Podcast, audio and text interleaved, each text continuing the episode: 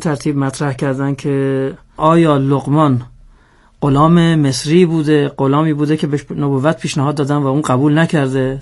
در قرآن چون به این صورت اشاره نشده که جناب لقمان کی بوده و سابقش؟ آیا نبوت بهش پیشنهاد شده و قبول نکرده؟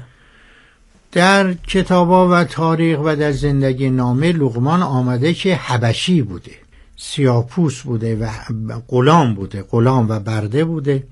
حبشی بوده و در زمان حضرت داوود سلام علیه زندگی می‌کرده اما نبوت نه در روایتی که در تفسیر علی ابن ابراهیم قومی از مفسران و محدثان قدیمی و معتبر شیعه هست علی ابن ابراهیم علی ابن ابراهیم تفسیر داره که به تفسیر علی ابن ابراهیم قومی یا به تفسیر قومی معروفه که بله.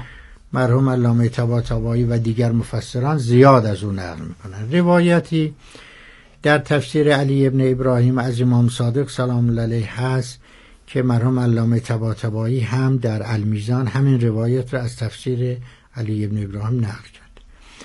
اونجا هست که کسی از امام صادق سلام علیه می‌پرسه امام صادق سلام علیه از نصایح و حکمتهای لغمان مقدار زیاد بیان میفرمایند.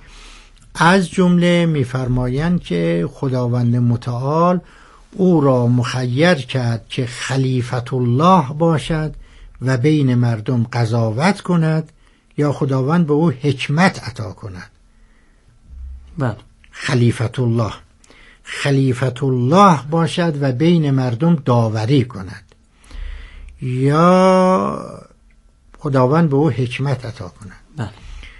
لغمان گفت که اگر خداوند امر بفرماید که من خلیفه باشم قبول می‌کنم چون امر خداست.